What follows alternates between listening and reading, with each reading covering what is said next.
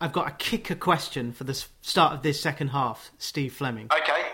Right. Author, author of Radical Football, colon, Jurgen Griesbeck and the Story of Football for Good, which uh, came out at the very end of January. Have you got the book in your possession yet? I haven't. It's it's due any day now, so I'm I'm anxiously looking out the windows for a, a van which is going to bring me a, a nice load of books. Like a dog at the window. Have the kids read any Exactly. part of it? Yeah, yeah. So one of one of my daughters has read almost the whole thing. Yeah, I've got, I've got twin girls who are who, who are 15. So one of them, neither of them are particularly into football, but the book is, I think, much more than a, a book about football, and she she really enjoyed it. Well, that's it. That's the review on the front of the cover. Although you must have some great superlatives lined up on the book. You could ask uh, some of the ambassadors for Kick for Life, um, Giuseppe Rossi, uh, the actor Tyson Beckford, former England manager and very good footballer Fabio Capello, or Harry Windsor, who is a patron as well. Have you met him? Um, y- yes, but a long time ago and very fleetingly. So um, That's enough. Yeah, no, I'm, I'm hoping that we're gonna we're gonna get some great endorsements from, from people, and I, I hope they're going to be real genuine ones of people who've read the book and, and enjoyed it, put forward in their own words that, Yeah. that it's actually what it's meant to them, and that yeah, This is the kind of book that I can imagine Henry Winter eulogising, or Donald McRae at The Guardian, or David Walsh. He'd love it. yeah, it- absolutely. These are the types of people that we want to put the cop- put copies into their hands, Uh, and and also players as well. So through our the players that we have mentioned that are involved in the book, you know, getting them to endorse the book and then pass it on to their their fellow teammates. That we hope there could be a bit of a snowball effect in, in that regard. Yes, that's right, because the time is right. I mean, obviously, it took a senseless killing of someone leaning on someone's neck, but to, to bring social issues into the globe. But the time is now, and we're seeing footballers. I call it Kaepernicking. Uh, using your sport for social good is Kaepernicking or Rapinoing. I think she is. She just feels like someone you'd want to hang out with, Megan Rapinoe. Yeah, yeah, she does, and and yeah, it, it's a great point because I think we are seeing more top athletes using their platforms for, for social impact, and, and, and yeah, I think we need to certainly add Juan Mata and Marcus Rashford to that list as well. But um, Tom Vernon, obviously writes in the book as well, talks about a world in which we don't just have a handful of kind of outliers like like those guys, but actually that becomes the norm, where athletes are socially conscious and and, and aware and and having a, a social impact through their careers. And, and Serge Gnabry's chapter, obviously Serge of, of Bayern Munich and, and Germany, he talks about really the prime of his career, and he's got various goals that he wants to achieve on the pitch in terms of assist levels and goals and winning trophies. But at the same time, he's also got like a plan and targets and things he wants to achieve socially off the pitch.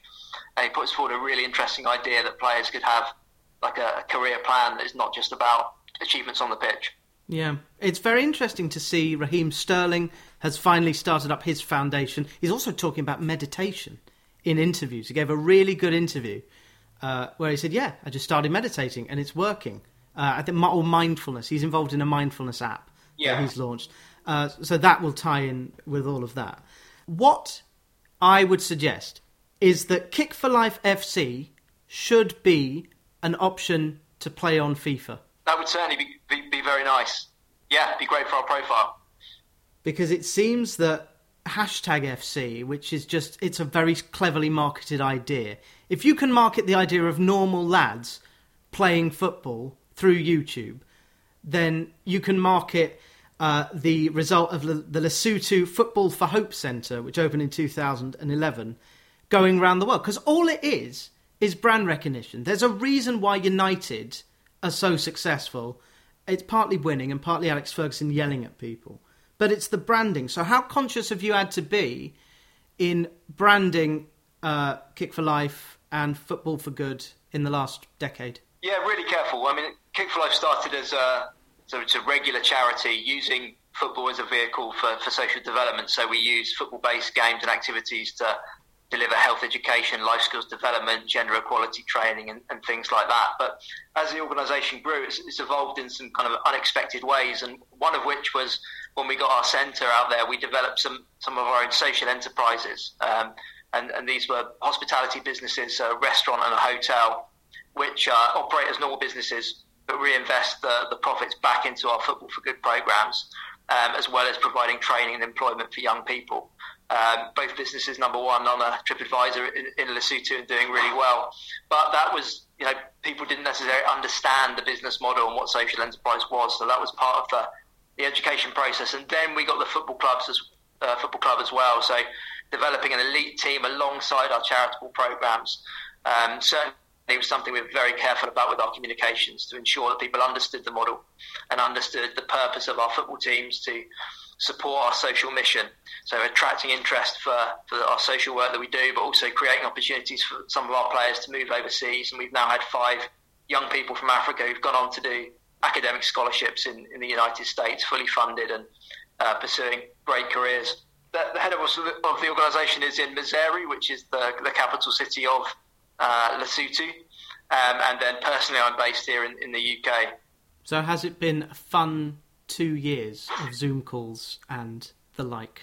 It's been a lot of Zoom calls, yeah. I mean, normally prior to the pandemic, I'd have been going out to Lesotho two or three times a year, and we often take football tour groups out there as well, which is uh, always an amazing experience. So yeah, I haven't I haven't been out there uh, since the start of the pandemic. Can't wait to get back out again. Oh, I hope so. And will you take the kids and the family? Um, they, they came in 2016. We did like a family trip out there, which was I think was really important because it had been such a massive part of my life since they were born. Kick for Life and, and the girls came into the world in the same year, and it's kind of gone a bit of hand in hand. So it's good to take them out when they were 11 and expose them to a completely different environment and uh, way of life. I imagine that telling people at school, "Oh, my dad is a social entrepreneur," that is what the kids call a mic drop or a flex. They call it a flex. Um, I think. yeah, I mean, you you can do teen slang. I cannot, but. I, I, think they were they were more interested in telling them that I'd had a Zoom call with Juan and, and Serge and Eni.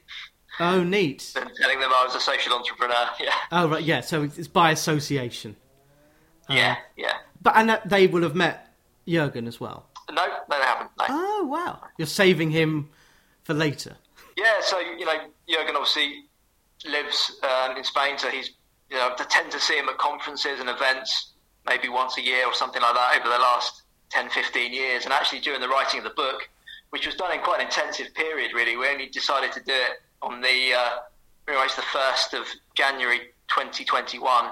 and threw ourselves into the project really intensively. Yeah, it seems strange that we've worked together so closely over the last year. We've had at least a call every week and interviews and loads of communication online and WhatsApp. It seems strange not to have seen him. So yeah, look, looking forward to actually when we can hook up again. Are you doing any events between you to launch the book? I mean, this is a guy who has been to Davos before, so he has friends in influential places. Uh, is he doing anything at Davos this year? I know it's online. Yeah, so yeah, watch this space. We're okay. working on a number of things, but nothing nothing confirmed yet. I'm doing a small event in my uh, my hometown, St Neots, when it when it first comes out, and then we're working on some other um, opportunities as well, involving the, the various Radical Eleven Ooh. contributors as well. Marvellous. And just to remind people uh, that that Radical Eleven includes Dale Vince, Britain's most famous hippie, Pippa Grange, one of the most forward-thinking thinkers in football, Serge Gnabry, who played for Arsenal, and West Brom famously, uh, Tom Vernon of Right to Dream, Eni Aluko, and Jurgen Griesbeck, who poses a question to the reader. Do we really want change? That's a kind of gauntlet thrown to the floor. So, how did you first come across him, and what was the first thing he said to you, like in the form of a kind of evangelical question? So, you first heard about Jurgen when we set up Kick for Life. So, we, Kick for Life was founded in 2005, and we weren't at that point obviously very well connected with other organisations around the world using football.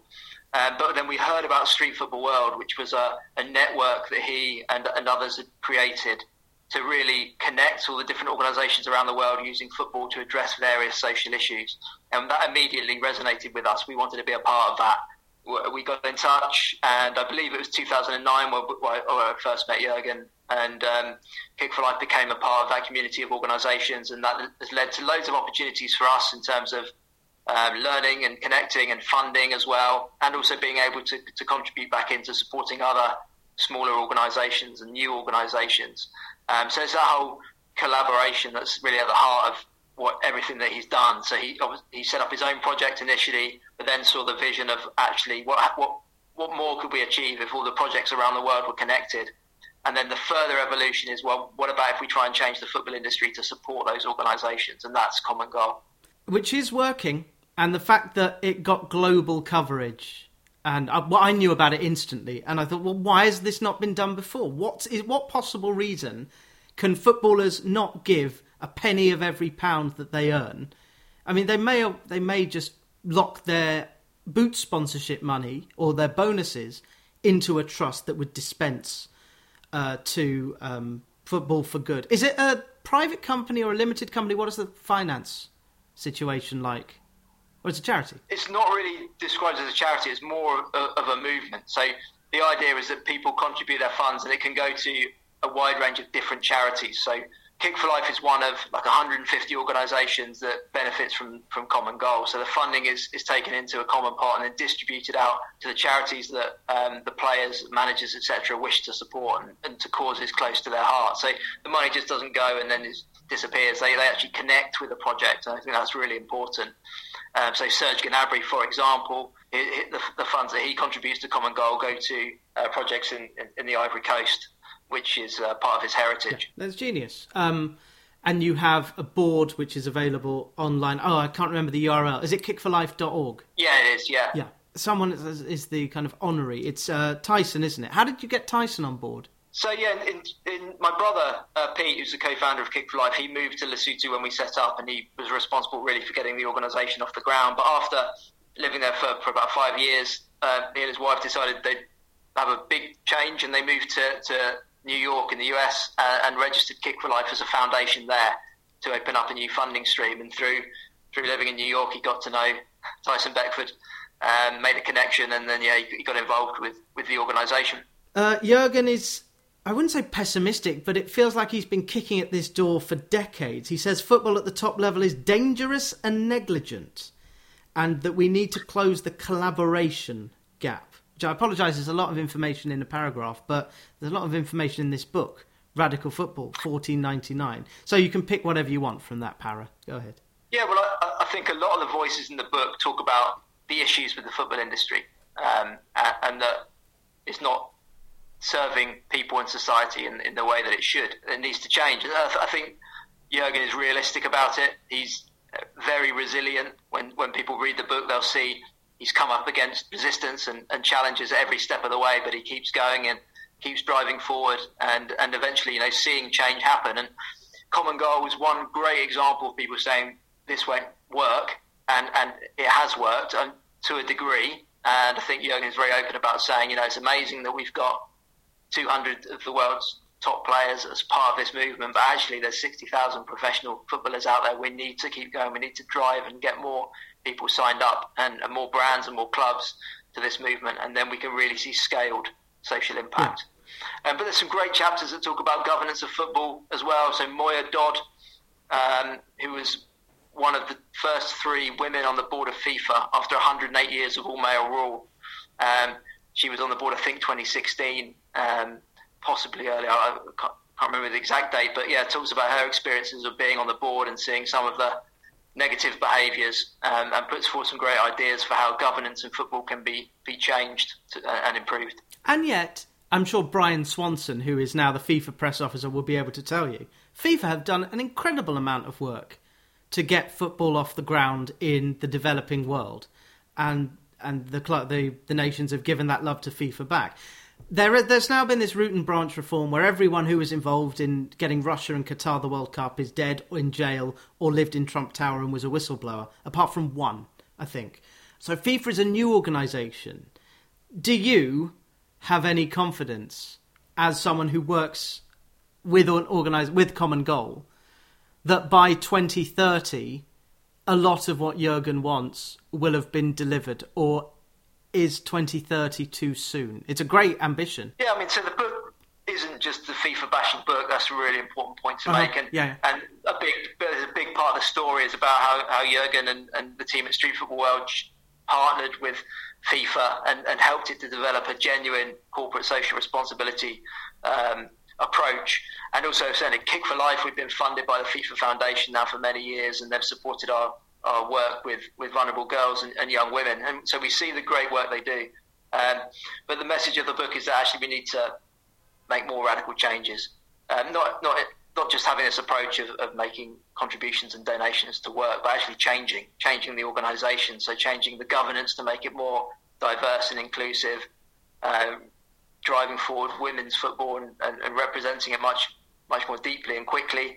Oh yeah, so 2030 is um, so yeah. The two things happening in 2030 is the hundredth anniversary of the Men's World Cup, and then the deadline for the Sustainable Development Goals, which were um, targets developed by the United Nations and various other stakeholders around things that needed to happen around education, around health, uh, around the climate to, to really sort the world out. It's, it's not long away, it's eight years away. Um, some progress has been made, but not quickly enough. So, a big call to action in the book is you know, we need to all of us play our part in, in moving towards that, and football has, has a big contribution to make. Good luck. Um, but hopefully, all it is, all it seems to be, and we've seen throughout the millennia, it's the Overton window theory. If if it's acceptable to kiss a man in public in certain countries, then it just becomes normalized. So young people will grow up in that world. We grew up, you realize that we were not allowed to be told in in school about being gay. It was banned. Yeah, indeed. I mean, society. We look at some of the things that have happened in society since uh, my childhood and your childhood, and there's been some great progress. Obviously, some areas not so much, but we look at things like uh, homophobia, women's rights, um, equal pay. Really great, yeah. great progress has been made. Yeah, and um, possibly those things. It wasn't believed that that could happen 30, 40 years ago, but now we see it. So, um, and, and Jurgen's question is, do we want it enough? So, do we want it enough to to represent the most marginalised people in the world? Do we want it enough to uh, tackle climate change? And uh, that, that, the call to action in the book is hopefully the answer is yes, people do, and that we need to act collectively and collaboratively to address some of these issues. And, and football can be one vehicle for for uniting people. And the book would certainly speak for itself. Again, it's 50 chapters, uh, each digestible. Uh, but by choosing to include, well, it's 11 plus. So, yeah, yeah, yeah, yeah, Jurgen is, is not actually in the Radical 11. No, he's the manager, obviously. Um, and by having them there, they're the first 11 people who can justify the 50 chapters beforehand. At what point during the book's genesis, so you had the idea on Jan 1, at what point did you think getting the Radical 11 in the book itself would be useful? Can't remember exactly when it emerged, but the original vision was just to tell really Jurgen's story. But as it happened, we, we wrote what's called the first half, and that, that took us to a point where it felt like we needed a change of voice. So that was written in the third person by me. And then I never intended really to tell the Kick for Life story in the book, but it felt appropriate to actually then go into the first person and write about my own experiences. So the second half of the book is done in parallel with the continuing story of, of Jurgen and Common Goal, um, and, and, telling Kick for Life stories, one organisation within the network that he built. And then, uh, as we went through that, the, the, the, idea came through of having this radical eleven of actually instead of just me and Jurgen giving our our thoughts on it, it's much more powerful if we bring in other stakeholders who've got powerful voices as well.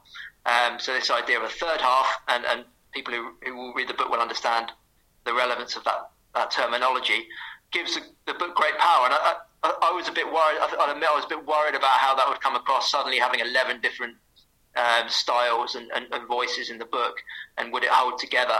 And I think when I read them individually, I really liked them. But when I read it collectively, I was really blown away by how powerful their collective voice is. So I think it's actually the, the best part of the book, um, and the False most modesty. part. False modesty. Just because Serge Gnabry's played for Germany doesn't mean that you're any less good. Um, has he got twin teenagers? No, I just I, I don't think. I think he's still very young. Um, there have there have been a couple of anthologies. There's music mainly, but also in football now. Ian Ridley in his Floodlit Dreams imprint, brought out Football She Wrote, which are eleven different voices, all with a different story to tell, either first person or reportage as third person. And the multiplicity yeah. of voices means that it becomes testimon- testimonials is what they are. And so you've it's almost as if don't believe me, ask our friends Dale Vince who runs a sustainable football club. And I think it's a very smart way uh, to bring a book out. Uh, the book came out as this goes out at the very end of January during the winter break. So I don't know if it will get covered or will have got covered because there's no football going on that week apart from the Africa Cup of Nations final. So that's smart. Yeah, maybe. Uh, I'm not sure if it was deliberate or not. Maybe, maybe the publisher had that in mind. But um, yeah, um, I think football's always relevant. So I'm hoping that it's going to have the book will have relevance for for, for a good uh, good stint. I was told when I was doing a job a couple of years ago, football doesn't take a day off because I said, "Oh, can I take uh, Easter Good Friday off?" No, give give me some content. Football doesn't take a day off, and it doesn't because it's always in the conversation. There is always football, and I will certainly pay attention to Kick for Life FC, both the women's and the men's. I think the problem this year for the men's team is that you can't score goals. 13 goals halfway through the season uh, is a problem. So, has there been something the matter in front of goal, or are the goalkeepers just very good? It's it's it's quite a low scoring league. It is, yeah. Actually, across quite a bit of Africa, that tends to be the case. Um, so tactically, games are, are very tight. And yeah, we we could we yeah it'd be better if we scored more goals. We need to score more goals, but at the same time, we're not conceding too many either. Uh, so we're, we're sitting nicely, very solidly in mid-table. But yeah, um, a few more goals would be very welcome. Uh, there's a World Cup at the end of the year. We can't go into it because it's just so tedious. So tedious. But I guess there's a president of the Lesotho Football Association who will be going to Qatar this year. Yeah, I'm not, I'm not sure if, if, they'll be going. But, um, you know, one of the great stories of Kick for Life is, is a guy called Chris Bullock who um, came on one of our tours out to Lesotho in his early 20s. Uh, Portsmouth fan, but uh, he's a good bloke nonetheless. But he uh. came out and fell in love fell in love with Lesotho and came back a couple of times on more trips and eventually moved out there to work for Kick for Life around about 2013 and has never come never come home apart from visiting family etc. And um, he, he, became our director of football, uh, building our men's and women's football clubs and doing an amazing job. And then a couple of years ago was asked to go and work for the Lesotho FA, and so he's now Deputy Secretary General of, of the Lesotho FA, so second in command of the whole country's football administration, and, and he is then now driving forward some of those great changes we want to see around using football for, for social change and for women's empowerment. So quite a story. That's brilliant. Well, I know Lesotho, for those who don't know, it seems to be like the pip in the apple of Africa and it's within South Africa. It's a teeny tiny country. Yeah, so it's a country that a lot of people have never heard of. Mm-hmm. Hardly anybody's been there. It's a totally stunning country, and I won't go into the history of how it ended up being totally surrounded by one other country. Yes, it's, it's a beautiful country. It's got a lot of social challenges, HIV being uh, probably the major one, yeah. and a lack of economic development, and you know that's that's why we're there because of the need and also because of the opportunity, and that opportunity is football. So combining the ability of, of being able to engage people through through football to address some of those issues. Would some Lesothoans have worked at the World Cup in 2010? Would you have developed them to work in hospitality around that time, either in Lesotho or South Africa? Yeah, that was before we had our, right. our social enterprises up and running. But uh, the World Cup in 2010 was a great opportunity for, for Kick for Life and Lesotho. So we, the centre that we got was part of the legacy of, of that World Cup from FIFA. We were able to take some of the young people in our programs to, to World Cup matches there was a, a festival in, in Johannesburg that we, we participated in. So, yeah, it had a massive impact. And the, the timing was good for us because we, we were a young organisation just getting started, and suddenly there was all this focus and interest in, in football in Africa. So, gave us a great platform to get started. Yeah. Right place, right time. So we talked about these development goals and the aims for 2030, and then you'll want to go back to Lesotho. Dick, can you go this summer, or is the pandemic still hitting them quite hard? So I'm hoping to get back this year. So it's been tough. Um, there's been obviously lots of lockdowns and restrictions. The hospitality enterprises that we have, it's been really difficult for them because there's no furlough scheme. So do our best to protect and the business uh, and and the, and the organisation. It feels like now, fingers crossed, that we're, we're moving into a period where we're going to be able to start building back to where we were. So certainly hoping to get back out this year. David Goldblatt, whom I haven't had in the football library, he is his books do kill people. I, if you if you plonk them off a fifth floor window, the ball is round can keep you. I'd have that as my book on Desert Island Discs because I haven't read it yet because it's so um, formidable. But David does a lot of work in sustainability and environment and warning that entire football clubs could become extinct because of the climate. you haven't had Goldblatt or any academic ask you about various things because this seems like a dream master's thesis for someone if you're either marketing or tourism or sport or coaching. I mean, Kick for Life could be the subject of about 20 master's theses or newspaper articles. Yes, I've, I've met David. Oh, brilliant. A couple of times, I think. Uh, great guy, fantastic book. I, I, really, I'm really keen to get this book into the hands of academics. There's a, a, growing number of courses at universities that are focused on sport for development and sport for social change. So, uh, really keen to to get this the book into their hands and to start kind of influencing some of the thinking uh, around how we how we change football and mm. change sport, uh, put purpose into into the industry. When I whenever I hear a really good song, I always say, "Well, this is dangerous because this could change how music is heard or processed or produced." And this could be one of the. I mean, sorry to say this, but it is probably one of the most important football books of the year. The fact that Pitch have got it is testament to how much they believe in the project and in what Jurgen is saying.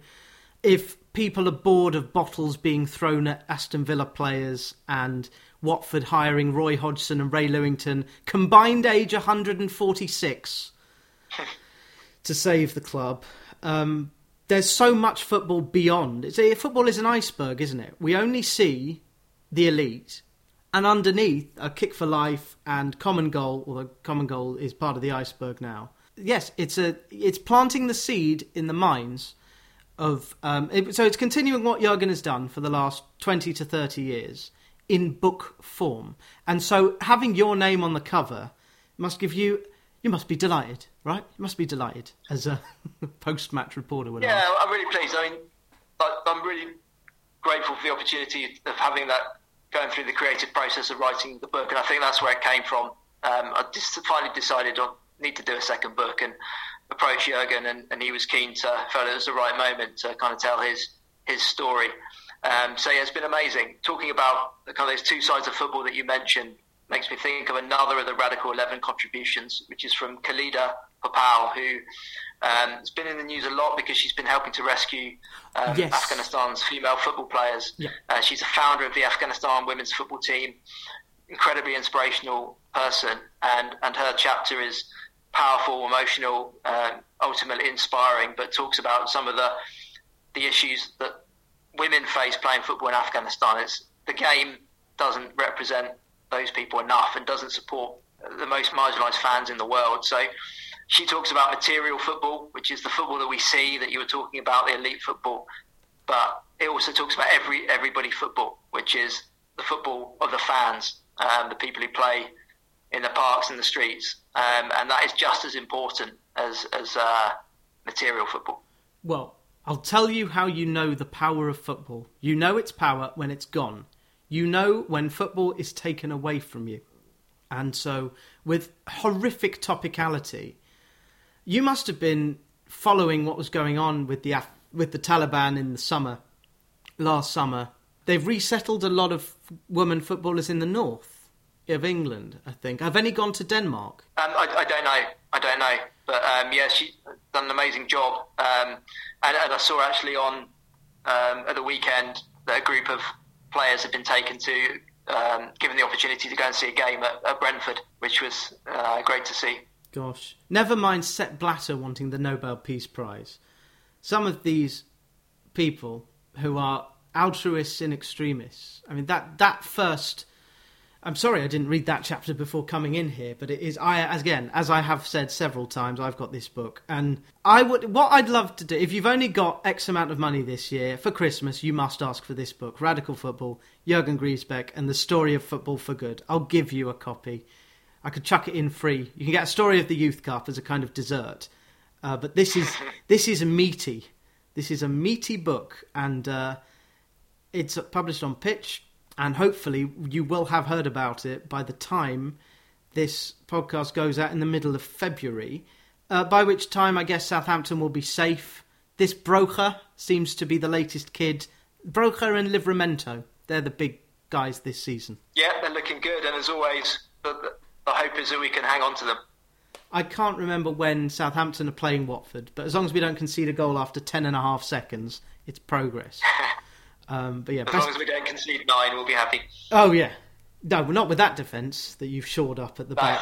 no. Uh, but yeah, thank you very much, Steve, and have a very peaceful rest of the year uh, promoting this book. And are, are the girls in year eleven this year? Are they GCSE year? Yeah, big exam year for, for the girls. So yeah, they're doing, they're working hard. Good. I should hope so. If not, Uncle Jurgen can kind of convince them them. a nudge. Yeah. Indeed. All right. Well, I don't know any. Uh, do, they, do they speak Afrikaans in, or Xhosa in Lesotho? What language do they speak? No, so. Sesotho, is, uh, yes. is the language. Yes. And do you know how to say goodbye in that language? No, I should do. But well, next time for the next book, when you've written another one in ten years' time, I'll give you a Sesotho test. But thank you very much for dropping into the football library. You get your football library card. I don't know if you want Le God on it or if you want uh, Steve, Steve, um, Chris, Chris Bullock. If you want him on the football library card. Chris, yeah, I think he'd be good. Yeah. Very good. So you've got that, and we'll hope to see you back here. Uh, if not for anything else, to take taking Le Tiss out of the library. I'm going to have to find out who co-wrote. I think Graham Hiley, Graham Hiley was the co-author. Yes, that's right. There that's right. Took an yeah. hour, but we got there in the end. Thank you very much, Steve. Just like the library, just like the library, just like the library, just like the library. Shh.